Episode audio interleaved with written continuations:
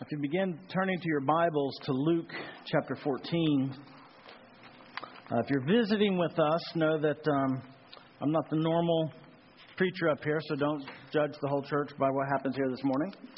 And two, we usually have air conditioning, so don't allow the uh, the elements to deter you from returning. I did put on Facebook last night that I was preaching. I always scared about doing that, whether it's like, okay, there half the church isn't going to show. They're going to know it's me again. Luke chapter 14. And we're going to go a little bit further than this, but let, let's begin here with verses 7 through 11. Now he told a parable to those who were invited when he noticed how they chose the places of honor, saying to them, When you're invited by someone to a wedding feast, do not sit in a place of honor. Leave someone more distinguished than you be invited by him, and he who invited you both will come to you. Give your place to this person. Then you will begin to be put, put to shame and to take the place, the lowest of place. But when you are invited, go and sit in the lowest place so that when your host comes, he may say to you, Friend, move up higher. Then you will be honored in the presence of all who sit at the table. For everyone who exalts himself will be humbled, and he who humbles himself will be exalted. Let's pray. Dear Heavenly Father, we thank you for your word and its truth. Father, I pray that we would humble ourselves before it this morning, Father, that Holy Spirit would come and give us eyes to see your truth, Father, that we would listen to your word, Father, that your Spirit would change us. Uh, this very morning, Father, that your Spirit would come and give us eyes to see your truth more and more, Father, and transform us more and more to the image of your Son. We, we trust you in that, and we trust in you for this morning and this time. May you receive all glory and honor and praise. We praise you in Jesus' name. Amen. Well, on the surface of this is a pretty simple passage, right? Jesus is trying to commend this group that he's at a little dinner party. Uh, we talked a little bit about this dinner party last week, where Jesus healed a man on the Sabbath. So it's a you know little Sunday afternoon meal. And on the surface, it, it seems quite simple: go be humble. But those of you who know me best you'll know that I'll try to find some ways to make it more uh, confusing. Hopefully, not too confusing. I mean, the simple point is true, though. If we make much of Christ and we see ourselves and our need for Christ and realize that everyone has need for his saving work, how can we not humble ourselves? How could we make much of ourselves in that situation? But we all struggle at different times with how to be humble or what that really would look like. Uh, a couple of years ago, right when I first started uh, working with the seminary at Birmingham Theological Seminary, I went to the General Assembly. And the first night of that General Assembly, they had a little dinner to anybody that was somewhat related or, or in, in, some connection to Briarwood, because the seminary is a part as a, a board directed ministry of Briarwood. So I was invited to come to that little dinner party. And right as the meal was getting ready to get prepared, the, the pastor of Briarwood Church, Harry Reeder, got up and he was going to go through what issues the General Assembly was going to go through that year, what, what particular things were going to be needed to be voted on, what, what kind of controversies might be popping up in the presbytery at that time. And I'll never forget it because I was type kind of shocked. Because at the end of the table that I was sitting was Frank Barker, who started Briarwood Church in a storefront with, you know, a handful of people, much like we started with just a handful of people. And the Lord used him to build up that church till, till it's, you know, the, the mothership, the home of the PCA, right? To, to where they used to be on 280 and now where they're at off of Acton Road. You know, God used Frank Barker to build up that whole church. But Frank turned to Harry and just says, well, do you have any suggestions on how we should vote? Now, that seems like a very small thing, but this is the man who, who was one of the founding, probably the one of the top five voices in the starting of the PCA. And here he is turning to somebody else and saying, Please tell me how you think I should vote. Humbling himself, even though I'm not thinking everybody's probably looking to Frank. Frank, you tell us how to vote. You're the one that deserves the honor. But no, he, he did not take that honor. He looked to somebody else. And it shows you just the, the character of humility he had. I must admit, though, when I first looked at this passage, I thought of the uh, old TV commercials with Bob Uecker. I mean, those of you around my age probably remember those. Bob Uecker was kind of a, an average baseball kind of player, and he was in a lot of commercials about 20 years ago. And he'd always come down, they'd show him trying to get a, a pretty good seat, you know, not like all the way to the front row, but kind of a pretty good seat right behind first base. And the ticket guy would always come up to him and say, Sir, sir, you're sitting in the right, wrong seat. And he'd go, Ah, I must be on the front row. And then the commercial would continue on and would show later that he was actually given the back row seat because he wasn't supposed to have that place of honor. So we need to dig a little bit deeper, though, to understand what is going on in this situation here at this dinner party when Jesus is calling these guests to be humble or to think a little bit more about where they choose their seats. Uh, if you look with me, beginning here at Luke 13, verse 34, right before this dinner party, we see this statement O Jerusalem, Jerusalem, the city that kills prophets and stones those who are sent to it. How often will I gather your children together as a hen gathers her brood under her wings, and you are not willing? Behold, your house is forsaken. I tell you, you will not see me until I say, Blessed is he who comes in the name of the Lord. So, right before this dinner party, you have this passage where Jesus is trying to, he's looking over Jerusalem and he's lamenting about the condition that Jerusalem is, in large part based on the leadership that Israel has, the leadership that Israel has been looking to. Uh, a powerful part of the passage that we looked at last week, there in 14, verses 1 and 2. On the Sabbath, when he went to dine at the house of the ruler of the Pharisees, they were watching him carefully. And behold, there was a man who had dropsy. So there was a man there that was sick. We looked at last week about how Jesus healed a man on the Sabbath, trying to condemn the Pharisees' rules that they had towards Sabbath keeping. But we need to look a little bit more deeper at understanding what is going on with these Pharisees. Because Jesus is clearly directing not only the, the Pharisee that invited him throughout this passage in this dinner table, but also the other guests that are there. And when we look at this passage, we're reminded that although Scripture is written for us, right, all the Scriptures are written for us as, as God's people, they aren't written to us, right?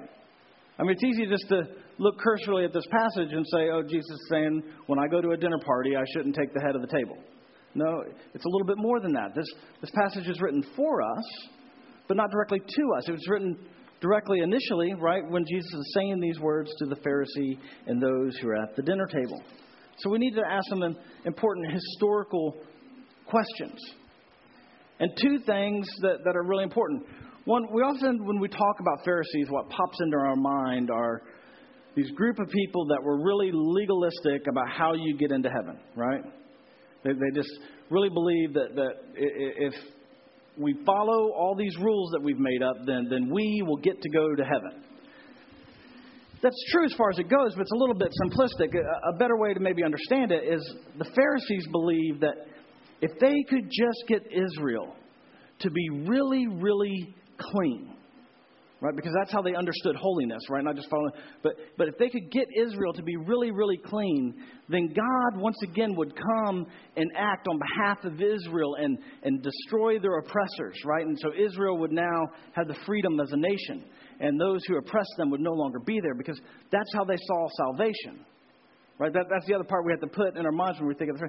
They saw salvation as God coming upon Israel, driving out the invaders, and allowing Israel to once again be in the position of honor. Another thing to take into consideration is well, we, we can actually see what, when Jesus is talking about this. You turn back uh, to Luke uh, 13, um, no, Luke 11, excuse me. Luke 11, verse 37 and 41. Jesus says this, again speaking with the Pharisees. While Jesus was speaking with the Pharisees, he asked them to dine with him. And we went and he reclined at the table. The Pharisee was astonished to see that he did not first wash before dinner. And the Lord said to him, Now you Pharisees clean the outside of the cup of the dish, but inside you are full of greed and wickedness.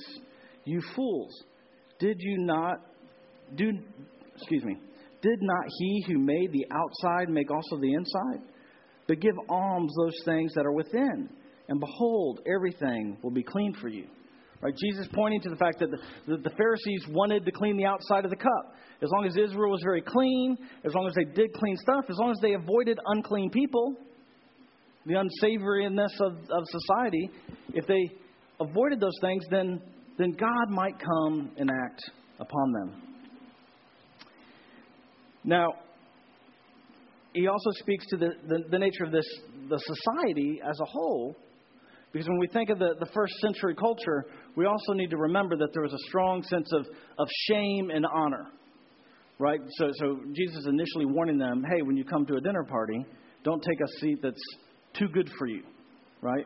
You take a lowly seat. You humble yourself to sit in a place so that maybe the person that invited you would come and say, no, no, no, you, you need to sit in a more honorable position. And during this time, the, the, the, more honorable positions would be next to the person that invited people to the party and to whoever the guest was. So you can imagine this, this scene. Jesus is coming on, and, and all these people that were invited to the dinner party are looking around trying to figure, ooh, which one can get the good seat? Right? Which one can get the seat closest to either Jesus or the person that invited the people to the party? And he's noticing what's going on in their heart. That they really care about how everybody else in the room thinks about them, right? Because they all want to be honored. And so he, so, so he speaks to where they are initially, right? He, he wants them to realize that you really, I understand that you want to be honored. And he speaks to uh, a proverb from the Old Testament, Proverbs 25, verses 6 to 7. 6 and 7.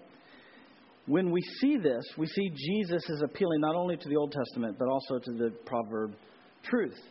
Do not put yourself forward as in the king's presence or stand in the palace of the great. For it is better to be told, Come up here, than to be put low in the presence of the noble. Right? So, so he's appealing to their sensibilities. Right? He's appealing to, to the scriptural sensibilities of, you guys don't want to be put to shame. Right? You'd rather someone honor you than be put to shame. So, so make sure you take the lowliest place. Right? We get that. So but what Jesus does, he starts there, but then he flips this cultural tradition on its head. He starts where they are, but then he completely flips it on side down. And he gives us more of a, a different purpose, what our purpose would be in, in these situations. Let's look here um, back at verse chapter 14, verse 7.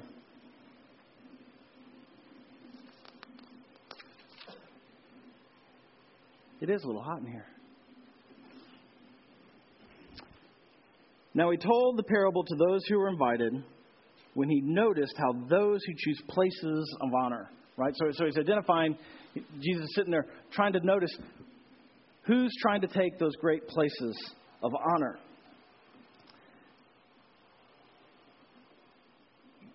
You know, I, th- I think we all get in those situations at times where we come to a place and we just we don't know kind of where we fit. Where, where's our social standing? Where, where do we sit at this table? And, and, and we do. We, we, I mean, that's just naturally human of us, right? To, to worry about how other people are viewing us. And Jesus is really trying to hit on, on what is on the inside of our hearts. Why? Why are we so consumed, and, and particularly this culture, why are they so consumed about how the others in that culture think of them? but we don't struggle with those things. None of us in like like we don't have a shame honor society today anymore. We, we we don't really care how other people perceive us, and that's not an issue for us. But but it's good that we have examples of you know just in case, right? That some someday we might struggle a little bit with us because most of us would never do that.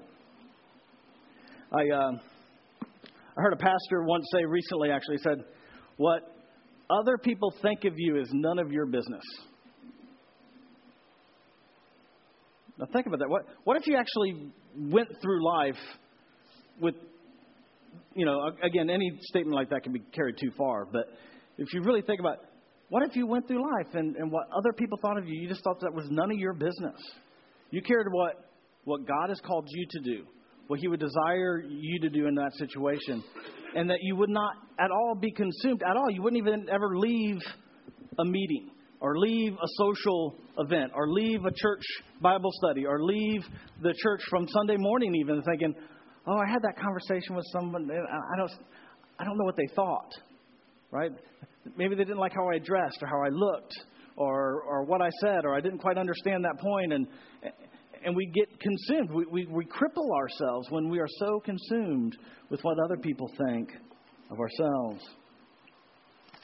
This passage not only calls us to humility, but it also calls us to see the value in other people. See, Jesus starts here with okay, none of you want to be shamed.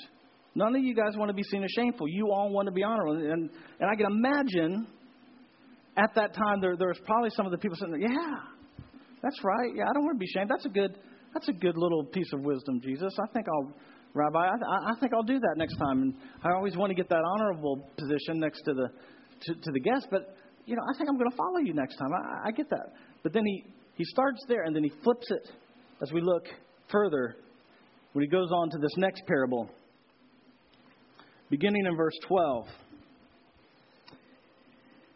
He said also to the man who had invited him, When you give a dinner or a banquet, do not invite your friends or your brothers or your relatives or the rich neighbor, lest they invite you in return and you are repaid. But when you give a feast, invite the poor, the crippled, the lame, the blind. You will be blessed because they cannot repay you, for you will be repaid at the resurrection of Jesus. Now, this is probably when they began to sweat. Now, now we read that and it doesn't seem unusual, right? Jesus is always talking them to, to go and, and, and bring in the poor and the lame, right? Th- th- those things don't bother us. But in a shame honor society, the people that Jesus refers to here were those who the Pharisees and the people of Israel believed to be shameful. Those were the people that didn't have any honor. Right? There, there was a reason why they were poor. There was a reason why they were lame. There was a reason why they were sick. Right? Because they weren't clean. And so now Jesus is starting where they were. You don't want to, and now he's telling them to invite those very people that they don't want to be like. Because they want to be very clean so God will act on their behalf. And Jesus says, No, those are the very type of people I want you to invite into my kingdom. Jesus identifies the very particular folks that they did not want to be around. Those type of folks that did not have honor in their eyes. They wanted to flee from those type of folks. But I think in this passage, then, it becomes very hopeful to us because that means that the, the kingdom of God isn't for those people that have it all together. It isn't for those people that inherently have some honor and prestige because of their wealth or their position or how smart they are, how eloquent they are, how put together they are. That Jesus goes to those who are broken, those who are sick, those who are lame, those who are needy. And he says, The kingdom of God is for such as those. Those people will be honored because they understand humility. So you need to humble yourself and not think that you're really any more than them. You know, that, that becomes part of it because sometimes when we read these passages, it's like, yeah, we should care for those people that, like in our mindset, I, I think sometimes, well, well, we should really care for those people, yeah, that have less honor than us. Right? Because because the, the poor and, and the sick and the, and the handy, you know, you know, they're not as honorable as those who have it all together. But see, Jesus isn't saying that. He's saying they do have as much honor. You don't have the honor that you think that you deserve. You need to humble yourself and realize that they are just as valuable. When we go out into the world, we need to realize that every single person that we have contact with, every single one, is created in the image of God and has inherent value and worth, whether they are lame, whether they are poor, or they're sick. Those were the people that were seen unclean in Jesus' day. So who Jesus was running those so who are seen as unclean to us? Who are those people that we think are unsavory in our cultural context? And Jesus would tell us, those people have a you need to invite them. Those people that don't have anything to offer you.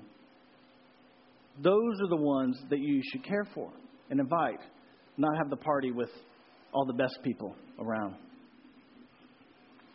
Those who have nothing at all to honor. And I think this really does give us hope. And I was, I was thinking about this recently for myself and how, how often that, even in my day to day life, I, I do things or think of things in which, you know, I really want honor. Uh, I know a couple of you people, I told this, a couple of folks out there have heard this story from a few weeks ago. Uh, I'm going to remove names so that I'm not condemning anyone, but about a month ago, I think now, a little over, a real famous pastor kind of stole one of my photography images. Not only do I work for the seminary, but I also do commercial photography, and, and, and I have uh, images on a stock site called Getty, and, and you know, really, I don't really own it anymore, but companies and individuals will buy images from Getty, and I usually get, you know, not only a royalty check, but I get a little tagline, I get a little little honor. And this extremely famous pastor, one that if I asked a poll in this crowd to name the five most famous evangelical teachers in this country, he would probably show up on 80% of your top five. So, so he wears one of these things all the time. You know, just one of the, you know, real energetic kind of guy. And when I first saw it, it's like, oh, I don't think he paid for that. I want my money. You know, honest. You know, it's like, you know, I, I should get paid for that. Secondly, I thought, you know, there's no tagline. I looked, and he probably had about 500,000 views. He had 200,000 likes in like four days. And it didn't say by Brandon Robbins on there at all. Not only did he steal it from me, he didn't give me any credit. And I wanted some honor. Like I didn't think about it. I didn't admit it, you know, that straightforwardly. But you know, so I kind of did a little. I did a little tag there at the bottom of the picture, and then I emailed uh, one of the kind of the generic emails. Say, hey, um, I looked at my royalty list, and I have not received payment for this image that you guys used on your your Twitter feed and didn't get anything. So I finally sent another email saying, um, if you use an image without permission, it is theft. If your ministry cares about stealing, please contact me. And about three days later, I got an email. Oh, uh, uh, Mr. Robbins, we're, we're very sorry for this situation. We want to get this handled. Um, the, the, the, well, I'm going to call him the um, honor protector but they called him the chief of staff of this pastor, wants to get in contact with you uh, just to you know smooth out smooth out the situation. And now that I think about, it, not only was I initially I was kind of a little, you know, because I, I knew I wouldn't get that much money for this. You know, it was, it was probably you know a seventy five dollar check for me financially, but two hundred thousand. You're gonna get my name. Two hundred thousand people seeing me. I'd be you know honored. I'd be a pretty big big deal. So so my I probably did not admit this to myself consciously, but, but now that I look back, I, I, as I was getting ready to be on the phone call, you know, I probably thought, I got to find some way for some acknowledgement, even though it wasn't that great of a shot, but, you know, it's an opportunity to get some prestige and some honor. And, and I learned soon on the conversation with the guy that, that yeah, he was a, definitely an honor protector. He, he was all about protecting the honor of this pastor. He said, hey, Mr. Robbins, I, am real sorry for this situation. The pastor, we, we can't control anything he does. He did, I don't even know where he got that image. He doesn't realize that this is tied to people's livelihood. I'm just, I'm just real sorry. Where, where are you from? Alabama. Hey, can I, can I say this? Is this okay? Can I say roll tide? I okay, yeah, sure you can. Yeah, roll tide. Yeah, and he just nonstop, high energy. And he, he basically said, we don't want anyone to think that Pastor X has done anything wrong. That's exactly what he said. He didn't say, yes, you're right, this was theft. We're sorry. We've gone back and, and paid for this image, and we're repenting of this sin. We're humbling ourselves before you, and we're sorry for this. He does say, I'm sorry, but he not, didn't say sorry for theft. He just said, sorry for this confusion, right? Because even those of us in ministry have a struggle with having people think more highly of ourselves than we are. We all want a little bit of honor. And we need to realize that we shouldn't try to have that honor for ourselves. trying to wrap this up quick because I know everybody's just, just dying here. This is. I thought about doing Jonathan Edwards Sinners in the Hands of an Angry God and a little fire and brimstone. We are like spiders hanging from a web over the pit of fiery hell. You know, that would play well, but, you know, I decided against it. Go with what I had.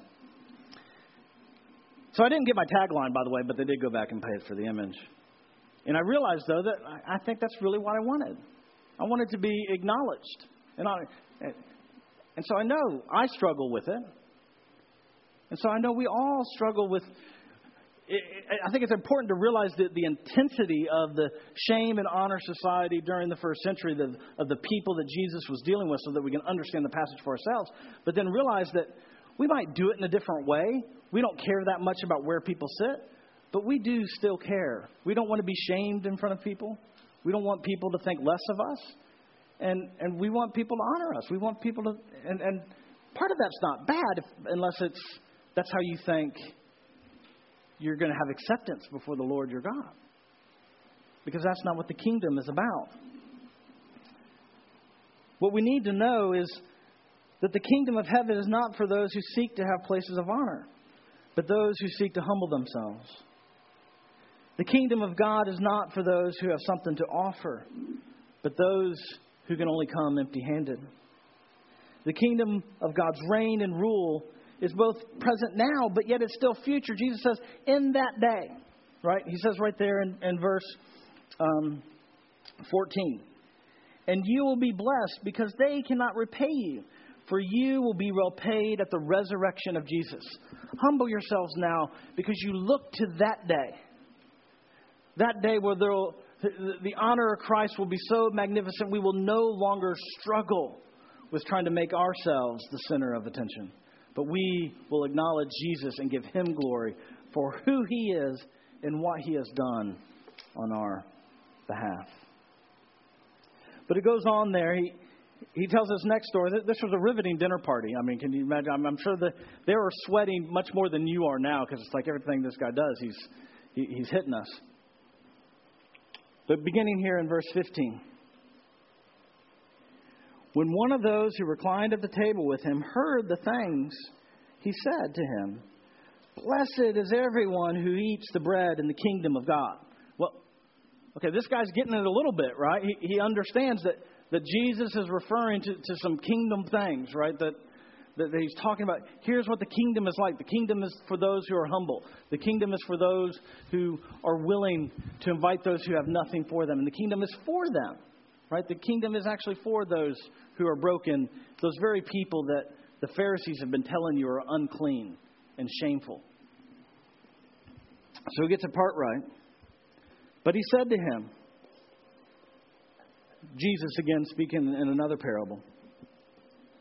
Blessed is everyone who will eat bread, in, or, or blessed, excuse me, blessed everyone who eats bread in the kingdom of God. And he said to him, A man gave a great banquet and invited many. And at that time, the banquet, he sent his servant to say to those who had been invited, Come, for everything is now ready. But they all like began to make excuses. The first of him said, I have bought, brought, bought a field, and I must go and see to it. Please have me excused. And then another said, I have bought five yoke of oxen, and I too have to examine them. Please have me excused. And another said, I have married a wife, and therefore I cannot come. So the servant came and reported these things to the master. Then the master of the house became angry. And he said to the servant, Go out quietly to the streets and to the lanes of the city, and bring in the poor and the cripple and the blind and the lame. And the servant said, Sir, what you have commanded we have done, and there's still room. And the master, master said to the servant, Go out to the highways and to the hedges, and compel the people to come in, that my house may be filled. For I tell you, none of those men who are invited shall taste my banquet. Jesus' very sobering words are also a call to give, they give us a, a greater purpose and a hope that as a church we need to go out and call all people to Jesus. Every Jesus' people come from every tribe, tongue, and nation, every social and economical status, people with every issue that you could think of. It's not for those who are like you, it's not for those people who you think are honorable, but for all men and all women of all types and kinds. And we should seek out and, and love them and call them to the banquet, call them to the great feast, call them to the Lord that we love. Let's pray. Dear Heavenly Father, we uh, praise you for this warm Sunday. Father, we thank you uh, for your word and how you teach us in it. Father, I just pray as a people that we would remember to remember to humble ourselves, Father, before you and before other men, knowing that none of us, Father, are are greater than any others, Father, that we all need Jesus, that we are all broken in many ways, that in many ways we are blind and lame, in many ways we just need you. Father, I pray that we would realize that need and as we realize that need, Father, we would realize that how others need it too, Father, and that we are no more valuable to them. Let us be a people that humble ourselves before you and before others. We praise you in Jesus' name. Amen.